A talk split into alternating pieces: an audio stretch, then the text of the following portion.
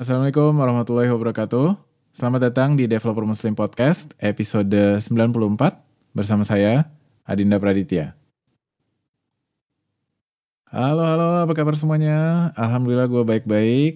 Saat rekaman dan nyapa lo adalah waktu favorit gue dalam satu pekan. Meskipun sebenarnya jatah waktu ngulik dan ngoprek jadi berkurang, tapi kayak nggak ada yang ngalahin dari kesempatan buat ngomong langsung sama lo. Ya, syukur-syukur bisa bawa dampak buat kualitas kode lo dan karya-karya lo lainnya. Wah, enak banget gak sih dengernya? Ya, namanya juga usaha kan. Makanya gue berterima kasih banget buat lo yang udah dengerin. Podcast ini bahas putar developer, apa yang bikin mereka produktif, berkembang, dan peduli sama lingkungan. Cuplikan episode yang udah dirilis, bagian besarnya bisa dilihat di instagram.com slash devmuslim.id. Ngomongin waktu luang dan ngulik, bulan lalu tepatnya di episode sembilan puluh, gue sempet bahas juga mengenai ngulik dan proyek sampingan. Gue sempet nyinggung manfaat proyek sampingan dan gimana mulainya. Sebelumnya juga udah sempet lihat sih tweetnya Mas Irfan Maulana yang ngumumin proyek sampingannya, yaitu uh, Quran Reader. Singkat cerita, gue berkesempatan ngobrol bareng beliau mengenai proyek sampingannya ini. Sedikit perkenalan, Mas Irfan ini developer yang aktif nulis, ikut berkomunitas, dan bikin proyek-proyek sampingan.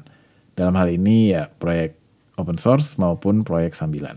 Gue gak mau bilang itu proyek iseng karena menurut beliau, bikinnya itu serius dan harus selesai dalam artian ya bisa dimanfaatin, bukan setengah-setengah. Nah makanya gue seneng banget bisa nanya-nanya gimana beliau ngatur semua hal yang diperlukan termasuk waktu. Nah, penasaran kan? Silakan dengerin terus. Permisi, sebelum gue lanjutin, ada pesan-pesan sponsor dulu nih. Dengerin ya. Silakan Mas, diputar. Makasih buat waktunya. Sekarang dengerin lanjutannya yuk. Ini dia obrolannya. Oke, alhamdulillah gue udah terhubung sama Mas Irfan Maulana. Um, gue makasih banyak buat beliau karena baru diajakin belum lama ini. Maksudnya tadi pagi baru ngajakin dan akhirnya beliau bersedia. Um, beliau adalah uh, software engineer keren, uh, blogger, terus juga aktivis komunitas. Banyak banget. Sekarang sekarang kerja di mana ya? Bisa kenalin diri mungkin? Silakan, selamat datang di podcast. Terima kasih Mas, udah diundang buat ngobrol-ngobrol sebentar. Sebelumnya kenalan dulu, uh, saya Irfan Maulana, sekarang lagi kerja di Bizzy Indonesia. Kalau yang kenal uh. Pak Norman mungkin lebih kenal bosnya dibanding kenal saya. Sekarang jadi software architect buat front end di Bizzy Indonesia. Uh, belum lama sih, hmm. baru kayak awal tahun kemarin dipromosi jadi software architect. Di oh, okay. juga belum lama, sekitar Agustusan kemarin kalau nggak saya, paling setengah tahun lah, enam bulanan di Bizzy. Ah, iya, iya, iya. Oke. Okay. Terus komunitasnya, sekarang apa aja nih komunitasnya? Komunitas, pada dasarnya sih saya nggak senang mengkotak-kotakan saya harus bergabung di komunitas apa sih. Sebenarnya okay. saya senang berkumpul dengan teman-teman aja, Mas. Kayak, uh. padahal kan orang-orang di komunitas itu kayak teman sendiri sih, kayak ke P H P Indonesia ya, welcome aja meskipun saya nggak nggak pernah mau di P H P sama sekali gitu. Terus kayak uh. Uh, React J S gabung ya oke-oke aja gitu. Tapi uh. emang karena sekarang pekerjaan saya lebih banyak ngerjain Vue J S, makanya uh, lebih banyak ilmu teknis saya kan di situ. Jadi lebih banyak saya uh, bantuin teman-teman di Vue J S Indonesia sih. Terakhir hmm. kita lagi inisiasi buat ini terjemahin dokumentasinya Vue J S kan. Ya, oh, iya. ya itu juga iya, dibantu iya. sama teman-teman. Iya iya iya. Terus juga nulis meng- gimana uh, nerjemahin itu kan ya, kesan-kesannya sama ininya kan ya. Belum lama ini. Kadang-kadang saya pikir tuh lebih baik ngoding saya dibanding suruh terjemahin begitu. Jujur susah banget. Iya. Satu karena kita uh. memang bukan ahli ahli bahasa kan. Meskipun iya. sebenarnya itu bahasa yang kita pakai sehari-hari gitu. Tapi kayak iya. suka ngerasa bersalah kalau kita menerjemahkan dengan kata yang salah kan. Jadi kayak bebannya lebih besar nih dibanding ngoding. Iya. Syukurnya sih saya dibantu teman-teman dari Vue J S Indonesia di sama Nux juga sih, karena teman-teman dari Nux sebelumnya mereka udah terjemahin dokumentasi dari NuxtJS. Jadi secara pengalaman mereka punya pengalaman lebih buat uh, menterjemahkan dokumentasi luar. Mm, yeah, jadi yeah, uh, yeah. saya nggak sendirian, dibantu teman-teman beberapa, ada empat orang yang jadi reviewer core-nya, core, core reviewernya, jadi gantian aja sih. Uh, review. Uh, Terus yeah, terjemahin juga oh. bukan saya, teman-teman aja udah silahkan open. Karena ya berat banget sih kalau sendirian. Iya, yeah, uh, berat banget. Oke, okay. Terus jadi uh, yang penting datang meet up aja gitu ya? Selama tempatnya terjangkau, karena di Jakarta kadang-kadang dekat tapi jadi jauh-jauh. Kadang-kadang ya tempatnya saya tahu enggak, terus bisa dijangkau, terus di rumah ada urusan atau enggak. Kayaknya selama sempat sih saya lebih sering pergi sih. Terus lihat hmm. biasanya orangnya kenal enggak nih? Kayak oh, iya, iya, iya. kadang-kadang saya kadang bingung juga kalau datang, terus kayak lingkungannya enggak kenal sama sekali. Gitu. Berat gitu. Hmm. Makanya biasanya datangnya sih kayak ke situ-situ, kayak ke Jakarta J S itu kayak udah sering banget. Iya, iya, iya, ya. sip, sip, sip. Ya, jadi gue ngundang nih buat apa ya? Kan udah aktif nulis gitu ya, udah aktif nulis, aktif komunitas. Abis itu juga kalau misalnya kita lihat dari Instagramnya itu kayaknya bapak ideal banget gitu kan? Apa namanya? Main sama anak gitu. Terus ya tinggal apa namanya tinggal ngajarin mereka coding udah benar-benar bapak ideal banget. Belajar hacking gitu kan, bikin robot pakai Lego gitu, udah udah lah, udah tinggal berapa langkah lagi lah gitu ya. Terus habis itu lihat uh, tweet yang apa kayak pre-release gitu yang uh, apa itu proyek sampingan atau enggak, nanti mungkin kita bisa tanyakan. uh, ya yang Quran Reader itu yang web based, uh, Quran Reader itu pakai apa, pakai Laravel apa pakai Vue ya, pakai Vue, pakai Nux sih tempatnya. Oh, okay. Kayak framework di atas hmm. Vue. Oke, okay, ya yeah. uh, jadi jadi penasaran, jadi pengen big, apa nanya-nanya gitu gimana tipsnya, uh, cari waktunya dan lain-lain gitu. Jadi mungkin bisa kayak pertama itu gimana kepikiran kayak gini gitu, karena emang belum banyak, uh, belum ada bahkan mungkin Quran Reader yang web-based atau gimana? Enggak sih. Uh, kalau saya sih enggak, enggak melihat maksudnya uh, kita harus bikin sesuatu yang uh, belum ada atau gimana. Karena saya enggak, enggak nyari, enggak nyari untung di situ. Istilahnya saya enggak, enggak akan ngeduitin, saya enggak akan nyari sesuatu. Jadi saya sih ngeliatnya apa yang bisa saya bikin, saya bikin gitu. Jadi enggak, enggak terlalu banyak pertimbangan sih maksudnya. Kayak, oh ini di sana udah ada yang keren-keren ya, ya not, apa, nggak masalah gitu buat saya. Jadi uh. lebih lebih lebih kayak refleks aja sih kalau begitu ada yang oh nih bisa bikin ini nih, ya udah bikin aja ayo gitu. Ah uh, gitu. Iya yeah, iya yeah, iya. Yeah. Cuman kan ada nggak sih kayak analisa oh nanti yang dibutuhin apa, kayak misalnya untuk Quran Reader gitu kan kayak nanti teksnya dari mana gitu atau yang lain-lain lah gitu yang teknis. Justru, itu itu gimana? Kalau saya justru kadang kebalik, bukan bukan kita mikirin apa yang dibutuhin baru kayak ngerjain. Somehow kadang-kadang yang dibutuhin datang dulu baru saya mulai ngerjainnya gitu. Kayak oh, gitu. Quran Reader itu kalau boleh ngasih bocoran, itu saya huh? karena sebelumnya ada Mas Priyo Astamal yang bikin uh, Quran Jason itu. Somehow uh. dia posting di P H P Indonesia grupnya di Facebook gitu, posting eh uh, saya baru bikin project ini. Nah pas saya lihat terus, ih keren banget nih projectnya nih. Terus saya ngobrol ke orangnya, Mas boleh nggak kalau saya pakai projectnya buat bikin sesuatu juga dari situ. Hmm. Nah, yang si beliaunya mau ya silahkan gitu. Ya udah langsung jalan gitu. Itu kayak hmm. cuma sehari dua hari saya bikin, des langsung. Asik. Jadi kayak itu pakai A P I-nya gitu ya, dia ya. bikin A P I-nya. Gitu ya. Um, bukan A P I malah sih kayak raw raw text gitu, raw text langsung. Oh, oke. Okay. Iya, iya, iya. Mantap, mantap. Jadi yang perlu ditambahin apa yang perlu dibikin gitu? Dari dari project gitu, yang Quran Reader. Iya, dari yang udah ada itu yang yang ditambahin apa? Banyak banget pasti sih kayak. Uh, sebenarnya karena saya kan pakai project orang lain buat project saya sendiri kan. Uh, seringkali oh, orang gitu. lain itu akan memikirkan kebutuhan dia sendiri sebelum memikirkan kebutuhan orang lain. Oh iya, betul. Iya, sama juga pas saya pakai proyeknya Mas Rio buat uh, buat jadi base saya ngerjain si Quran Reader itu. Ya akhirnya ketika saya pakai ada banyak kayak saya pengen bikin apa semacam list list ayatnya di depan dengan dengan informasi-informasi tambahan itu kan nggak disediain sama sumbernya itu kan. Jadi mau nggak mau yeah, yeah. Uh, saya nambahin sendiri, nyari nyari source sendiri buat nambahin dari sumber yang udah ada.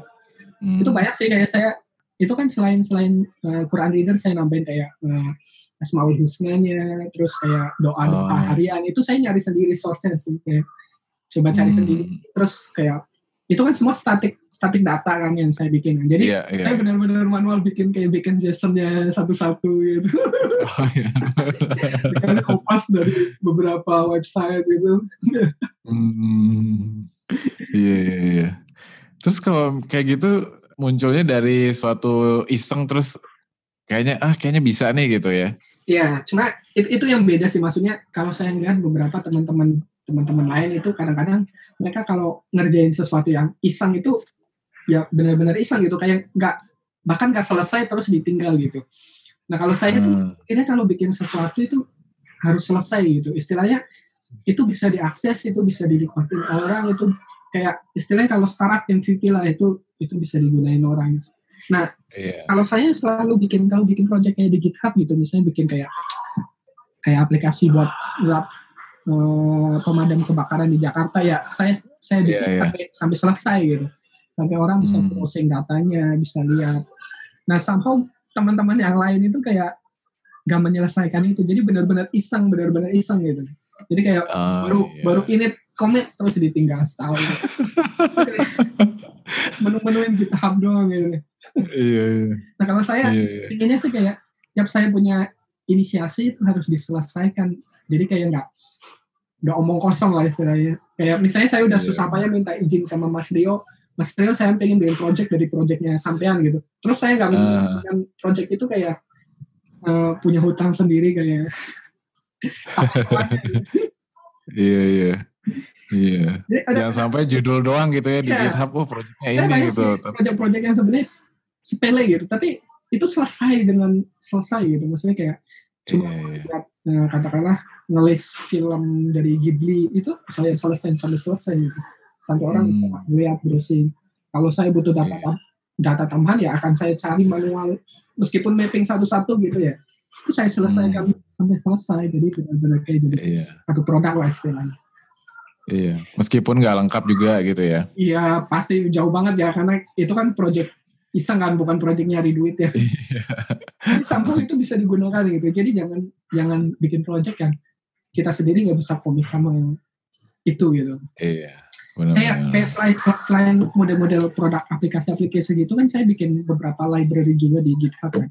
Nah, library ah. itu juga modelnya sama tuh sama project-project gitu. Kita butuh komitmen di situ. Jadi ketika kita katakanlah publish satu library uh. udah mesti berekspektasi kalau ada orang lain yang akan pakai library itu dan bisa jadi akan komplain soal library yang kita bikin gitu.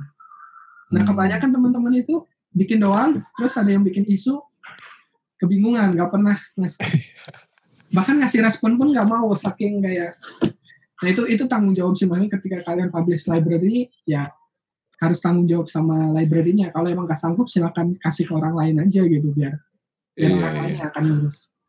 Makanya, saya yeah. kalau udah ragu-ragu, misalnya saya gak bisa maintain dengan baik, biasanya saya akan nambahin maintainer lain di, di rekruter tersebut sih. Hmm. Makanya, itu library kita gak tahu siapa orang yang pakai dan uh, seberapa orang membutuhkan library itu. Iya. Yeah. Iya, jadi menarik juga tuh kalau misalnya mikir, apa namanya, membawa asumsi kalau misalnya gimana kalau orang akan pakai ini gitu loh. Meskipun iseng, jadi dengan adanya pemikiran itu, jadi kan cara kita ngoding, cara menyelesaikan masalah, itu akan terpikirkan dengan baik ya. Iya.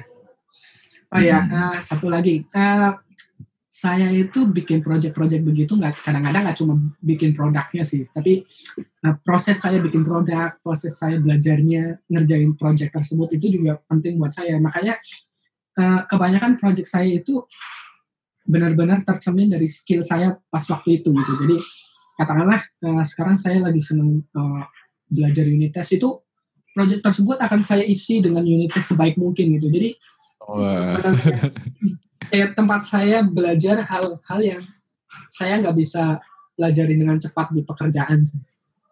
Hmm, iya benar. Kadang-kadang kan harus ada. Iya, kalau di kerjaan kan banyak politiknya, kayak mau belajar ini itu susah. Nah, proyek di luar itu itu ini banget sih, potensial banget buat belajar banyak hal.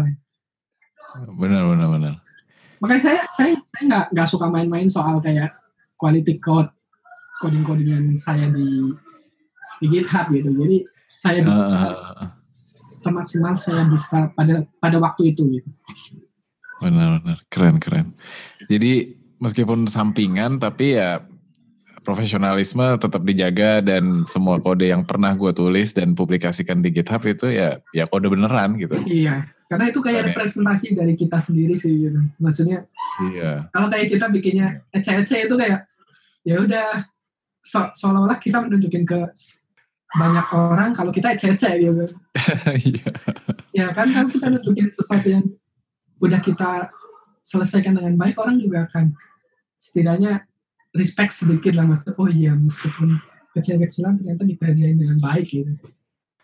Terus kalau kayak gitu, kayak nentuin library-nya pakai apa itu gimana? Atau ya berdasarkan pengalaman, atau emang mungkin ini saatnya untuk explore uh, framework lain, misalnya C S S framework atau uh, build tools, apa serangkaian deployment tools, atau atau gimana? Pada dasarnya saya agnostik sih sama hal-hal begituan. Jadi apa yang kepikiran pada saat itu saya pengen pelajarin, biasanya langsung saya coba implementasi di projectnya gitu. Hmm. Kayak uh, saya itu pekerjaan saya hampir kayak seratus persen ada di Vue J S, tapi somehow saya bikin uh, beberapa open source ya pakai React, eh, pakai React dan teman-temannya. Nah itu kayak yeah. Justru menurut saya itu waktu yang waktu tempat yang pas banget buat saya belajar hal lain di selain dari yang seratus persen pekerjaan saya. Jadi yeah. Di open source itu saya nggak nggak pernah nentuin saya harus pakai ini gitu. Justru di situ saya bisa pakai hal lain selainnya di kantor gitu. Iya. Yeah, saya nggak nggak harus selalu pakai hal yang di luar kantor, karena ada kalanya kita pengen mempertajam apa yang ada di kantor tapi nggak bisa dilakuin di kantor, itu juga kadang saya kerja di luar sih. Kayak yang yeah. Reader itu saya bikin pakai Vue sama sama yang saya kerjain tiap hari.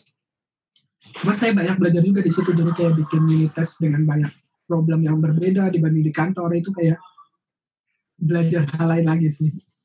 Iya iya. Jadi iya. saya saya nggak pernah nggak pernah harus terus pakai tools ini pakai tools ini. Jadi kayak kalian pengen belajar apa, nemu nemu satu ide, silakan bikin dengan tools apapun yang kalian lagi pengen belajar gitu. Hmm. Iya iya iya. Iya benar. Dan kadang-kadang juga iya gimana? Nah, sedikit cerita, kemarin kan saya lagi uh, habis gabung ke proyeknya Google yang Google Developer Kejar kan. Jadi saya ngajarin beberapa oh, satu yeah. grup, uh-huh. satu grup gitu ada sekitar tiga puluh orang. Nah, sampai sekarang kayak kita masih suka ngobrol-ngobrol di WhatsApp, suka kayak hacking-hacking hacking-hacking kecil gitu. Jadi kayak uh-huh. kemarin, ayo coba yuk kita bikin, kita punya I P public, ayo kita bareng-bareng bikin dengan tools kalian masing-masing gitu. Jadi Uh, uh, uh. Uh, gue pengen pakai React, ayo silahkan bikin pakai React dengan I P I yang sama. Jadi kita tunjukin dengan I P I yang sama kita bisa bikin hal-hal yang berbeda dengan hmm. alat yang berbeda-beda, itu kayak menarik sih. Iya, yeah, iya. Yeah. Jadi tunjukin kalau sebenarnya library just just tools gitu. Kalau kalian punya yeah. ya mau eksekusi uh. itu jadi aja gitu. Iya, yeah, iya. Yeah. Oh itu jadi pengalaman tersendiri, itu maksudnya bisa jadi membuka wawasan dan membuka pikiran apa murid-muridnya tuh kan jadinya. Iya banget, karena bahkan teman-teman yang yang di grup saya itu kebanyakan hampir kayak nggak pernah, bahkan beberapa yang awal-awal gabung tuh nggak punya GitHub gitu, baru bikin GitHub. Mereka kayak amazed banget sih gabung-gabung di kerjaan bareng-bareng gitu, terus iya. bareng-bareng gitu kayak, uh asik juga ya. Iyalah gue bilang. Ya, kadang-kadang hal-hal yeah. kecil gitu, idenya kecil tapi kita bikin besar sendiri gitu. Iya iya iya. Yang besar itu kan sebenarnya dampaknya ke kita gitu ya.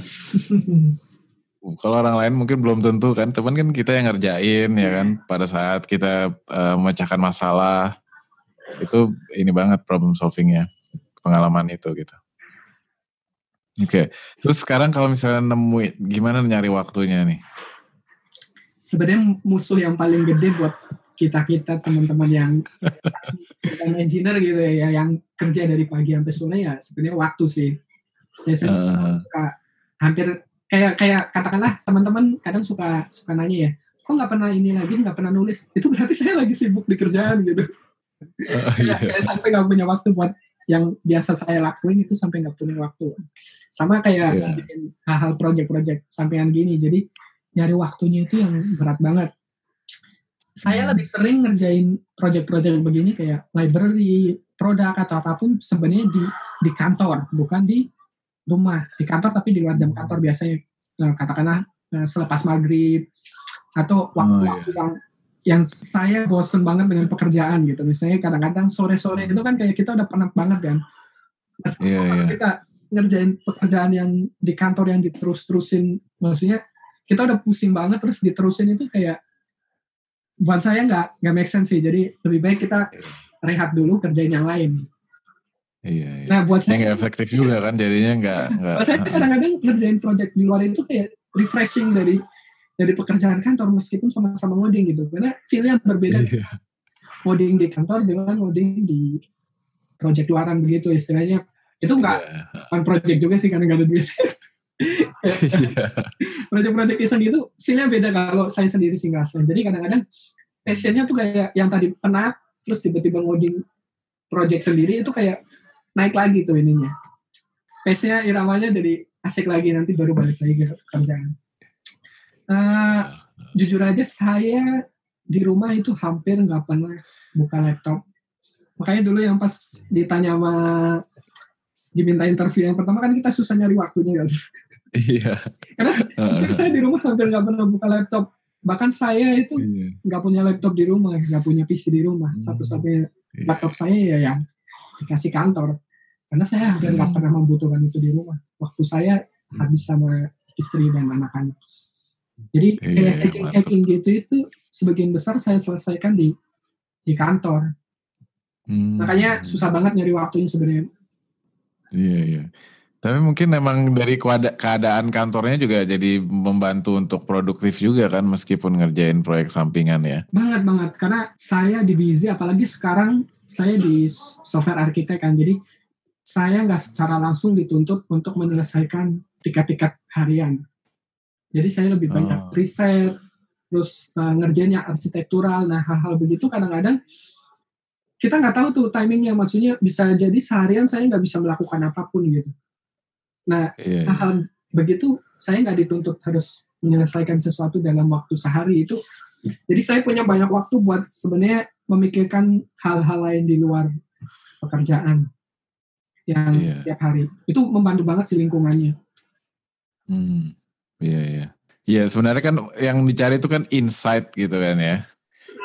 Jadi um, insight yang lebih umum yang bisa diterapin ke developer-developer lain gitu kan ya.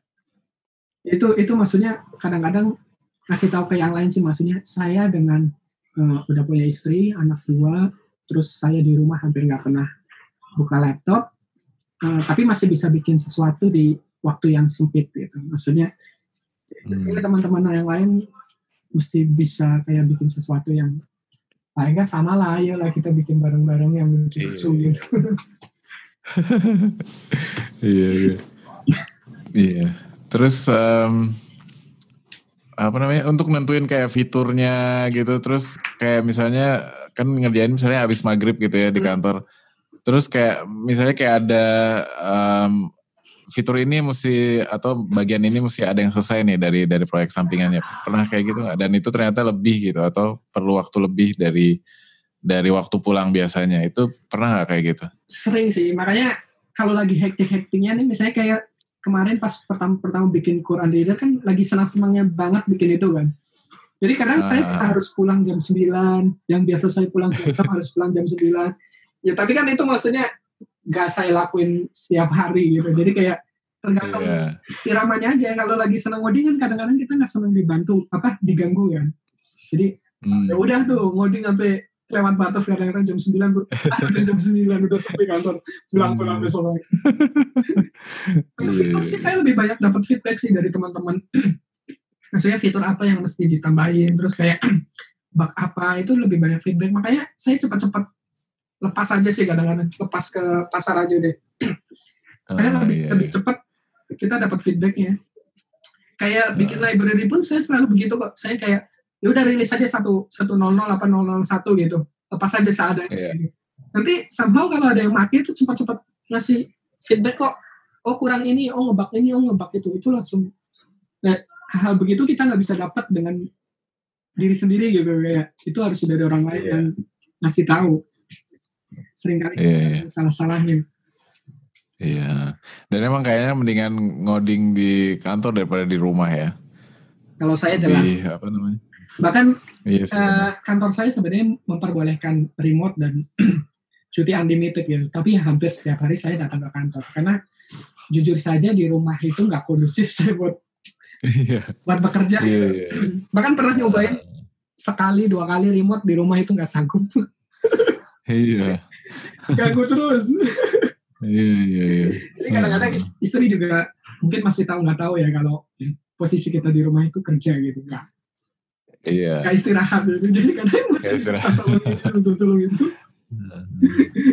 Iya sih. Tapi bagus juga kan dengan disiplin kayak gitu kan mungkin jadi uh, apa namanya ya otaknya sesuai gitu. Apa ketika emang harus main jadi modnya ke anak-anak gitu kan kita perhatiannya jadi penuh gitu ya. Paling handphone sih musuhnya. Iya iya iya. Oke. Yang sering ditegur juga sama anak-anak. Uh, iya iya. Uh, terus kendalanya apa nih?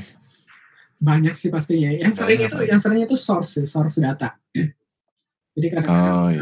uh, karena saya saya itu hampir paling malas disuruh ngoding backend sebenarnya. Jadi Nah, hmm. asalnya kebanyakan produk itu sebenarnya pada dasarnya butuh back-end buat dinamis gitu. Nah, kali hmm. saya kepentok di hal-hal begitu sih. Jadi kayak, oh, gimana nih saya pakai project orang, terus saya butuh additional information itu kadang keteteran di hal-hal begitu sih. Yeah, yeah. Tapi ya uh, bisa diselesaikan dikit-dikit lah. Ada aja sih caranya. Cuma kalau kendala banyak banget kayak misalnya Misalnya saya bikin library, somehow ada yang bikin isu itu susah banget. Kayak spesifik di project mereka itu kayak, aduh, kadang-kadang pengen, udahlah ini library buat kalian aja, kalian yang ngurusin. Kadang-kadang di, kadang-kadang pas begitu, kadang saya bingung nih, harus harus bagaimana cara cara menyelesaikannya gitu. Sementara nggak ada masalah di tempat, di kebutuhan saya nggak ada masalah gitu. Mereka pakai yeah. project yang aneh-aneh gitu misalnya. Misalnya, uh, saya bikin library itu spesifik untuk Vue. Ternyata yang pakai itu ada yang pakai di Nux, ada yang pakai di mana. Nah, sampo saya saya bahkan nggak pernah pakai itu gitu. Dan mereka oh, project iya. yang begitu itu kayak, aduh gimana yang ngebayanginnya ya kayaknya. Masalahnya ada di situ itu gimana cara saya solve-nya. Tapi kadang-kadang dengan ditinggalin berapa seminggu dua minggu kadang-kadang baru ada ide lagi kan. Oh ternyata coba coba di begini coba di gitu. Ya sampai sekarang sih lumayan sih. Ya, enggak, enggak iya. ada isu-isu yang gede-gede banget yang kebingungan banget. Iya, dapetin konteks masalahnya itu yang susah ya. Jadi mau iya. nyelesainnya juga gimana iya. gitu kan? Itu lebih sering ketemu di library sih.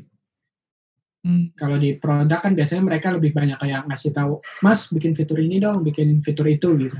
Tapi kalau library ini yang rada-rada tricky nih, kadang-kadang sering kali bikin bug terus kayak orangnya bahkan nggak mau pull request, nggak mau bantuin. Aduh gimana ya? Iya. Terus pernah terdistract gak? Maksudnya ter apa? Kayak mikir gitu untuk ngerjain proyek lain atau muncul ide lain?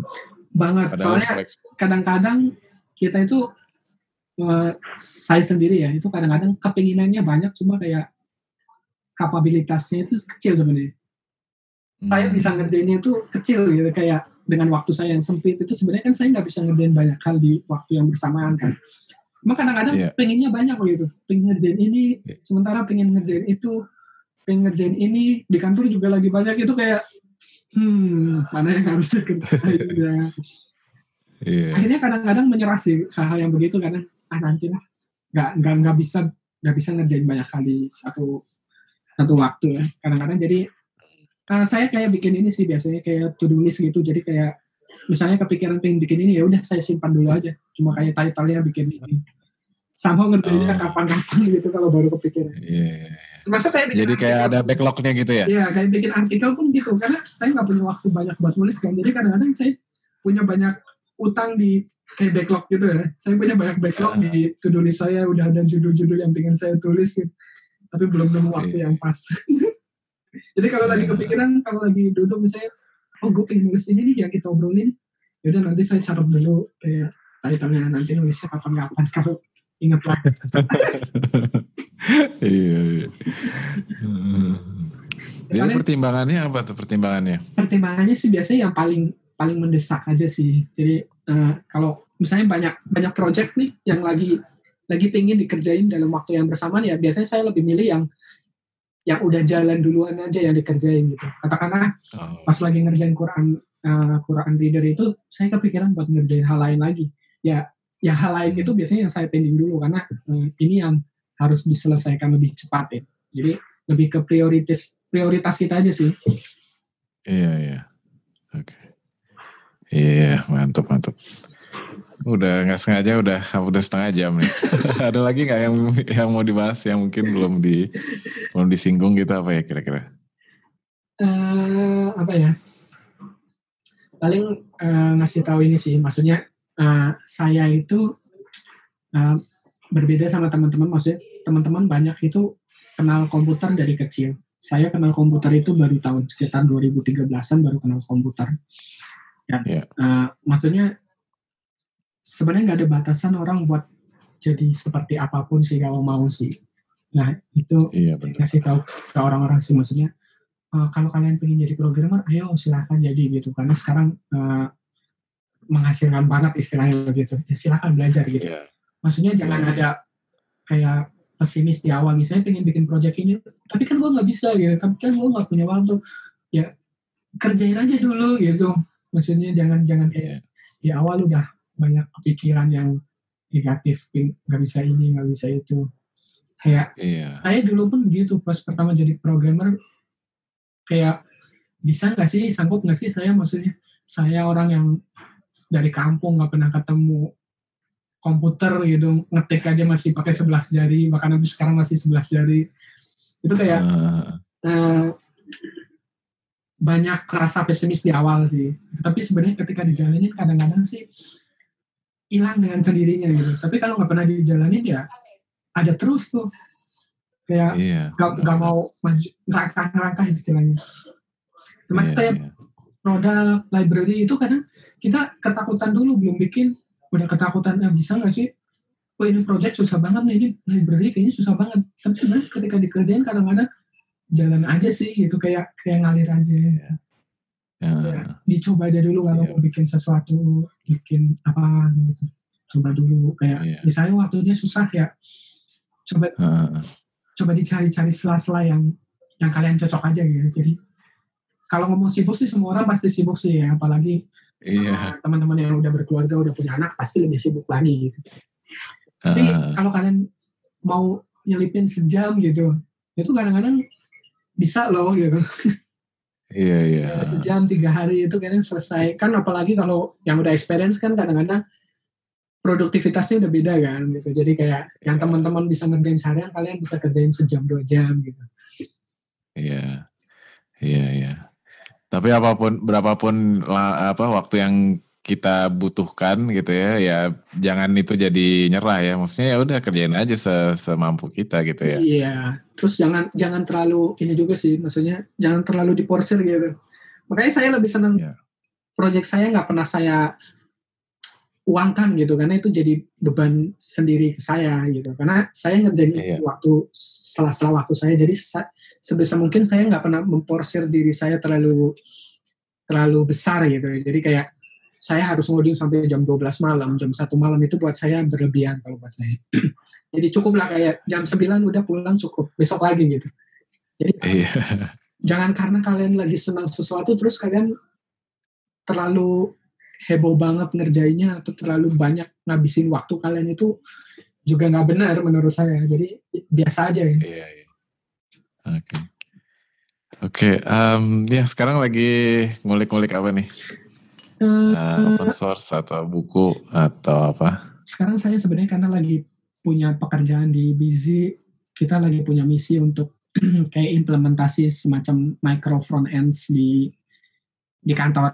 Jadi sekarang saya lebih ah. banyak ngulik-ngulik soal itu sih, gimana cara implementasi yang pas, terus best practice di luar gimana. Kayak semalam aja saya baru dari Bukalapak bahas hal yang sama kan, jadi banyak ngobrol sama teman-teman soal implementasi di sana gimana. Jadi sekarang hmm.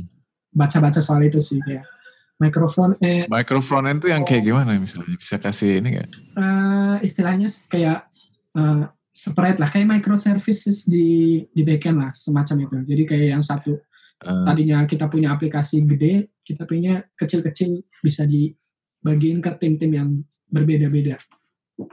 Oh iya, iya. Ya. Jadi lebih kayak komponen base ya, gitu nggak sih? Model itu, cuma kayak different repository gitu. Oh iya, iya, iya. Ya model-model okay, begitu sih. Ya, itu itu lagi masih belum nemu di kantor. Hmm. Cara yang pas gitu, jadi masih banyak baca di situ. Oke, okay. oke.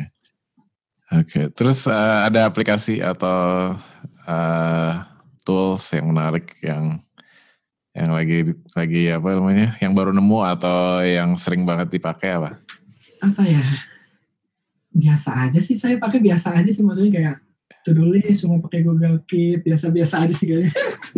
Uh, oke. Okay, okay. Gak ada yang heboh kayaknya saya. Nah, developer biasa-biasa aja. Oke, okay. Nggak maksudnya tapi kayak discovery yang untuk aplikasi atau yang supaya bikin produktif atau apa, itu gimana discovery-nya? Uh, itu menurut saya lebih lebih ke diri sendiri sih. Jadi oh, okay. saya nggak nggak nggak begitu bergantung pakai banyak aplikasi di yang spesifik spesifik. Bahkan kayak di handphone saya cuma ada kayak WhatsApp, Facebook, udah gitu. Oke. Okay. Gara-gara yang keren-keren ya. Hmm. Oke, okay. Terus uh, aktivitas dalam waktu dekat apa aktivitas? Aktivitas saya lagi mau bantuin ini sih, teman ngerjain programming bootcamp begitu. Ah, iya ya. Lagi bantuin ngajar di situ. Baru mau bantuin, baru mau bantuin. Jadi lagi setup-setup banyak materinya, kayak bikin kurikulumnya. Oh, iya. Di Jakarta. Oh, itu back end front end atau front end aja? Kebagian front endnya. Sebenarnya kalau oh, dari okay. bootcampnya kemungkinan akan back end front end. Cuma oh, okay. bagian front end. Yeah, yeah. Mantap, mantap. Iya deh. Uh, makasih banyak nih Mas Irfan udah benar-benar mau bersedia diundang dalam waktu yang sangat-sangat singkat. Nah, terima kasih udah diundang. Baik, itu tadi obrolan gue bareng Mas Irfan Maulana, developer super yang baik hati dan senang bantu orang. Banyak banget yang bisa gue dapat dari episode ini. Yang pertama, segera mulai begitu kepikiran, wah bisa nih bikin sesuatu dari ini, ini, ini, ya kan? Dan ini juga yang sempat gue singgung di episode sembilan puluh. Terus yang kedua, jangan bikin proyek yang pada akhirnya kita nggak bisa berkomitmen untuk menyelesaikannya.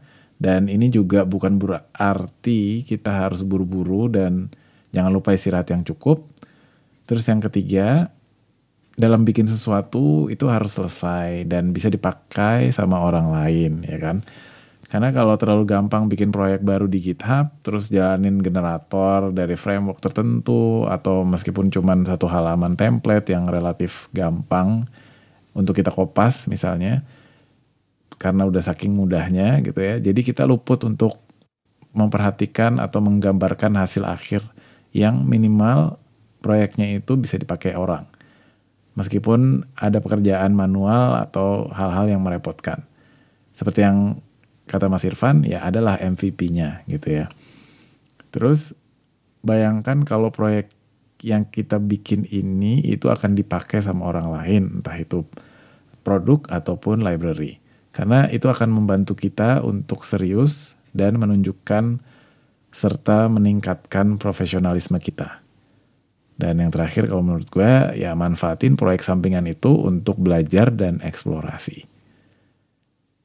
Baik, itu aja poin-poin yang menurut gue penting yang bisa kita dapat dari sini. Menurut gue episode ini layak untuk didengerin ulang. Karena lo akan merasakan bedanya dan dapetin manfaat-manfaat tambahan. Coba deh dengerin ulang. Dan walaupun bagaimanapun pada akhirnya ya disesuaikan dengan keadaan kita masing-masing. apa yang cocok buat Mas Irfan belum tentu cocok buat lo. Dan gue pengen banget dengar tanggapan lo semua dari episode kali ini. Gimana lo mempersiapkan dan bagi waktunya. Link-link yang dibahas lo bisa lihat di devmuslim dot i d slash episode sembilan puluh empat. Silakan telusuri dan kabari gue kalau ada yang kelewat linknya. Pertanyaan, kritikan, saran, atau mau ngenalin orang, bisa kirim email ke devmuslim i d at gmail dot com atau D M gue langsung di Twitter atau di Instagram dengan akun yang sama, at devmuslim i d. Kalau belum ada tambahan yang mau lo sampein, lo bisa lihat rundown topik-topik yang insya Allah akan dibahas. Itu ada di bit dot l y slash devmuslim rundown. B I titik L Y garis miring D E V M U S L I M R U N D O W N. Podcast ini bagian dari Product and Development Podcast Community Indonesia. Informasi lebih lanjut bisa ke github dot com slash p d p c i d. Podcast ini tersedia di Apple Podcast, di Google Podcast, Castbox, dan lain-lain. Lo bisa lihat pilihan-pilihannya di anchor dot f m slash devmuslim i d. Jangan lupa kasih komentar dan rating yang bagus di aplikasi manapun lo dengerin podcast ini. Buktikan kepedulian dan dukungan lo untuk podcast ini. Baik, gue pamit dulu. Sampai di episode Developer Muslim Podcast berikutnya, insya Allah. Wassalamualaikum warahmatullahi wabarakatuh.